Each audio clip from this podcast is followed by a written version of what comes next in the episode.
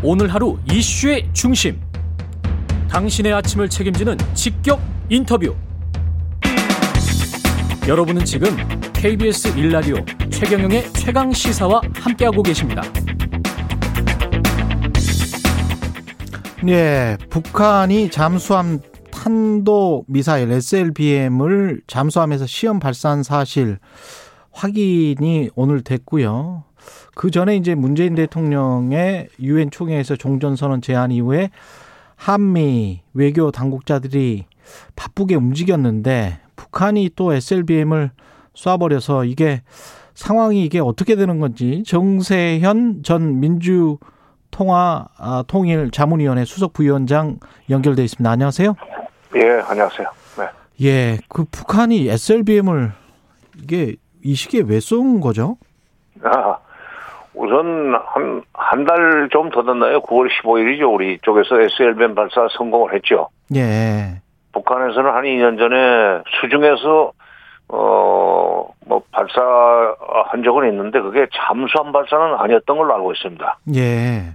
아니 수중 발, 바지선에서 그러니까 확실하게 이번에 잠수함에서 발사하는 거를 우리도 해낼 수 있다 하는 것을 보여주는 거고 그런 그 군사력 과시는 결국 이게 계속 남북 간의 군비 경쟁이 가속화되는 것을 막기 위해서는 빨리 에, 남북 간의 군사 문제 관련 회담을 해야 된다. 그런 메시지를 내보내는 거죠. 그리고 종전선언 관련해서도 지금 어, 우리 대통령이 종전선언 제안을 했지만 미국이 여러 가지 지금 뭐 이해는 한다 하면서 계속 검토하자고 그러니까 진도가 안 나오고 있지 않습니까? 예. 관련해서 미국 북한에서는 종전 선언을 가기 위해서는 미국과 남한의 대북 적대시 정책부터 처리하라. 이 그게 이제 조건이 걸려 있어요, 사실은. 예. 그런 적대시 정책이라는 건 첫째가 군사 훈련입니다. 음. 지금 당장을 보시면 봄, 가을로 한 번씩 하잖아요. 두 번째, 북한의 인권 문제를 자꾸 유엔을 비롯한 미국이 선, 주도해서 미, 유엔 등에서 인권 문제를 거론하는 것도 적대시 정책으로 봅니다. 이런 적대시 정책을 먼저 철회한 후에 에, 종전선언으로 건너갈 수가 있지. 뭐 종전선언만 하면 되는 게 아니다. 그러니까 군사 문제부터 빨리 협상을 시작해야 된다는 그런 그 이 메시지를 내보내는 거죠. 그리고 아. 시기적으로 시기적으로 한미일 뭐 특히 한미 간에 북핵 수석 대표가 지금 워싱턴에서 만나고 있죠. 그리고 성킴 북핵 대표가 어 이번 주말에 아마 서울에 올 겁니다. 음. 그러니까 그런 여러 가지 시점을 겨냥해서 빨리 미국이 적대시 정책부터 철회해주고 종전 선언을 할 수 있는 그런 기초를 만들어 달라. 뭐 여러 가지 지금 함의가 많은 행동이에요. 그러면 종전 선언뿐만이 아니고 뭔가 군사적으로 패키지 딜 조금 더 큰 딜을 원하는 건가요? 아 그걸 해야 종전 선언 넘어갈 수 있다고 북한은 순서를 잡고 있는 아, 거예요. 그걸 해야. 예, 예. 예. 근데 이제 인도 태평양 사령관이 이게 그 어, 비난은 하면서도 즉각적인 위협은 되지 않는다. 이렇게 이야기를 했더라고요. 이건 즉각적, 예, 즉각적인 위협이 된다고 해버리면 예. 안보리 제재 결의 문제가 나옵니다. 아. 어, 그러니까 미국도 지금 뭐 안보리 제재 해봐야 별로 효과도 없고 예. 또 제재 문제를 가지고 그 문제를 안보리에 회부하면 어 누굽니까 중국 러시아가 요즘은 미국의 그런 대북 제재 협조를 안 해요. 아. 그러니까 미국으로서도 아무리 그가 군인이지만 여러 가지 계산을 해서 예. 문제는 문제는 문제지만 그러나 우리가 군사적으로까지 대응을 해야 되거나 또는 정치적으로 그것을 어 문제 삼는 것은 오히려 부담이 된다 하는 얘기죠. 예, 인도 태평양 사령관이 이런 말을 한 게 좀 특이했고, 그 다음에 고래급 잠, 그럼에도 불구하고 이게 고래급 잠수함이고, 보통 한, 뭐, 1800마일 항속거리를 간다고 하잖아요. 고래급 잠수함이면. 그러면 한 30km 되는 건데, 네, 거기다가 발사된 미사일이 한 5,560km 간 걸로 되면 사실은 이거는 미국 입장에서는 미국 서부 해안까지 그냥 갈 수 있는 거 아닙니까? 아니 그 정도는 아닐 거예요. 그 정도는 아니에요? 네, 그 예. 정도는 아니고 이게 좀 고도 60km로 쏴서 예, 500km 정 지점에서 떨어졌다는 건데 예, 고도 60km는 상당히 고각 아닙니까? 예. 그러나 이제 그 약간 45도 내지 뭐 30도 이렇게 낮추면은 보물선의 윗변은 길어지는 법이니까. 음. 아, 그러나 그렇다고 그게 뭐이 태평양 건너가지고 미국 그 정도는 아니다. 서해까지 가, 가 그리고 이게 잠수함에 싣고 다닌다면은 또 물속에 물속으로 자명을 해가지고 태평양 한가운데서 쏜다면은 그 캘리포니아 쪽을 때릴 수는 있겠죠. 음. 음, 그러면 이제 그건 아직은 그 정도 기술은 없을 거예요. 예. 예, 핵잠수함은 아직 없으니까. 예. 네.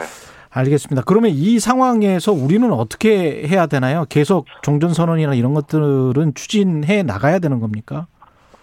지금 이제 지난 10일 날 우리 저 소훈 안보실장이 미국을 다녀왔고 그 미국의 안보보좌관하고 만나서 얘기를 많이 했는데 미국 측의 초기 반응은 종전 선언에 대해서 이해를 많이 하게 됐다는 좀 신통치 않은 반응이 나왔어요. 예.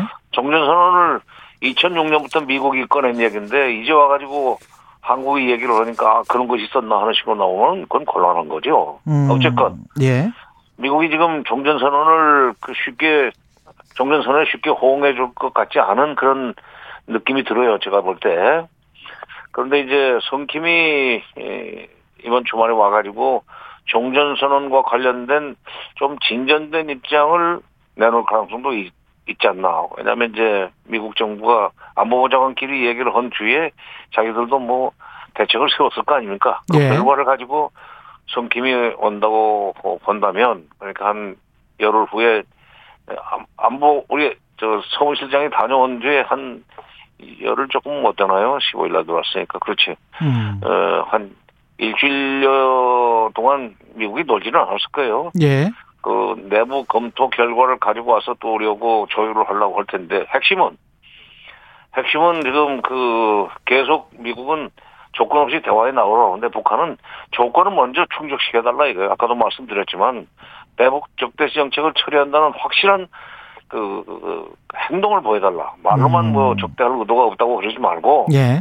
아니면 군사훈련을 안 한다든지 정찰기를 띄워가지고 북한을 위협한다든지 하는 그런 그 네, 말 따로 행동 따로 하는 짓을 좀 정리한 뒤에 무슨 협상을 하든지 말든지 해야 되는 거 아니냐는 주장을 하고 있습니다. 북한은 지금. 아. 그러니까 예. 그러니까 부- 미국은 조건 없이 만나자고 그러지만 북한은 조건을 자기들이 건너서 못 나가니까 군사적 적대 행위를 좀 중지해주고 인권 문제 같은 것도 들고 나오지 않겠다는 보장을 해줘야만 회담에 나가는 거 아니냐. 지금 서로 조건 가지고 밀- 밀당을 하고 있는 거죠. 이번에 아마 조금 성킴이 오면은 진도가 나갈지 모르겠어요. 미국이 내놓을 수 있는 카드는 뭐가 있을까요? 그러면 미국이 내놓을 수 있는 카드가 별로 없죠. 별로 없어요. 예. 지금 그 솔직히 미국이 북한과 북한을 그 상대로 한 종전 선언에 그렇게 매력을 못 느끼고 있을 겁니다. 예. 왜냐면 대외 정책에서 제일 중요한 것은 중국 압박이에요. 예.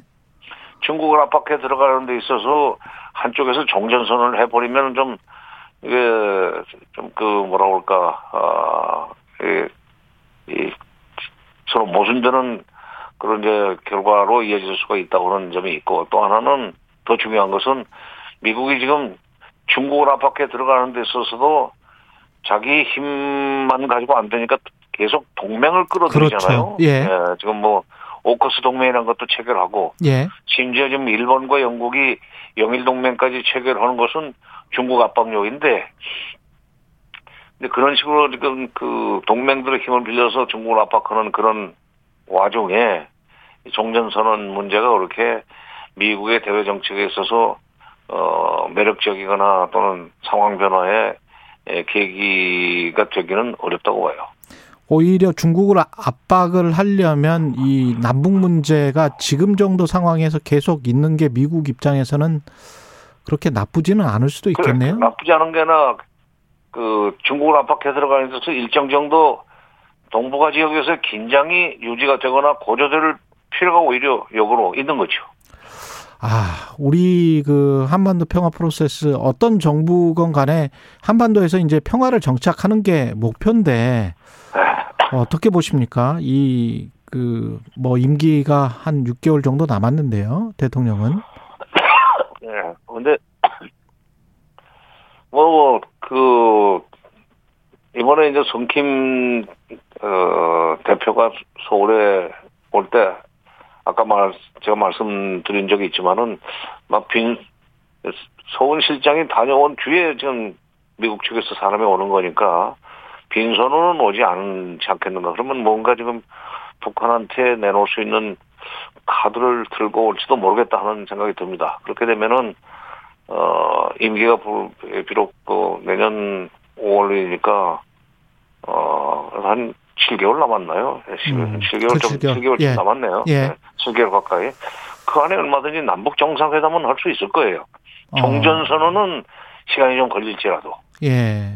제 생각에는 그러니까 북한의 김여정 부부장이 지난 25일 날 순서를 이미 제시를 했지만 통신선 복원하고 그다음에 어, 폭파된 남북 공동 연락사무소 재설치하고 그리고 남북 정상회담하고 종전선언은 그다음 뭐 내년 뭐 어, 베이징 올림픽을 전후해서 하든지 하는 그런 식으로 우리도 일정표를 짜놓고 미국과 조율을 할 필요가 음. 있다고 봅니다.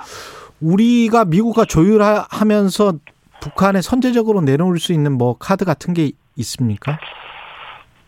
그 미국과 조율하면서 우리가 내놓을 수 있는 카드요? 예.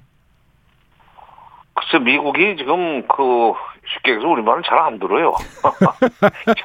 자, 기네도 계획이 있으니까 자기네 예. 계획 있고 자기네 문제가 지금 우리는 그, 그러면 뭐 숙제인데. 만약에 조율 없이 그러나 뭔가 안전한 방법 그런 거는 있을까요? 아니 그러니까 남북 정상 회담까지도 미국에 꼭 허락을 받으려고 하면 못 하는 겁니다. 아. 원천적으로. 예.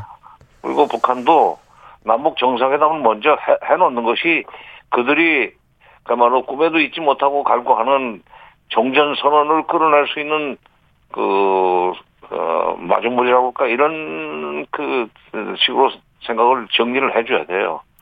남북 정상회담 할 수 있죠. 그리고 지금 북한이 저렇게 군사행동을 계속 하잖아요. 이번에도 좀 SLBM 발사했지만 요 며칠 전에 또 극초음속 어, 어 미사일을 또 발사해서 성공했다고 그러니까 그 얘기는 남쪽의 군비가 지금 계속 증강되는 거에 대한 일종의 그 이 견제 차원에서 어 그런 행동을 하는 건데 남북 정상이 만나면은 어 군사 문제도 이제 본격적으로 논의를 좀 해야 될 겁니다. 그동안에 2018년 4.27 판문점 회담이나 9.19 평양 회담에서는 주로 교류 협력 관련 얘기를 많이 했는데 군사 문제는 국방장관 회담에서 했었고 근데 이걸 정상급에서 이런 그 남북 간의 미사일 문제, 그 다음에 또 군사 훈련 문제 이런 거를 음, 심도 있게 논의할 준비를 우리가 갖출 필요가 있어요. 그리고 그런 것을 사이드로 내보내면은 정상회담은 뭐 북쪽이 할수 있다고 봅니다. 일단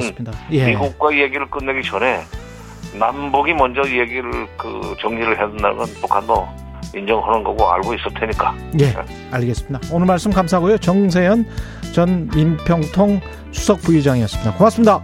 예, 예.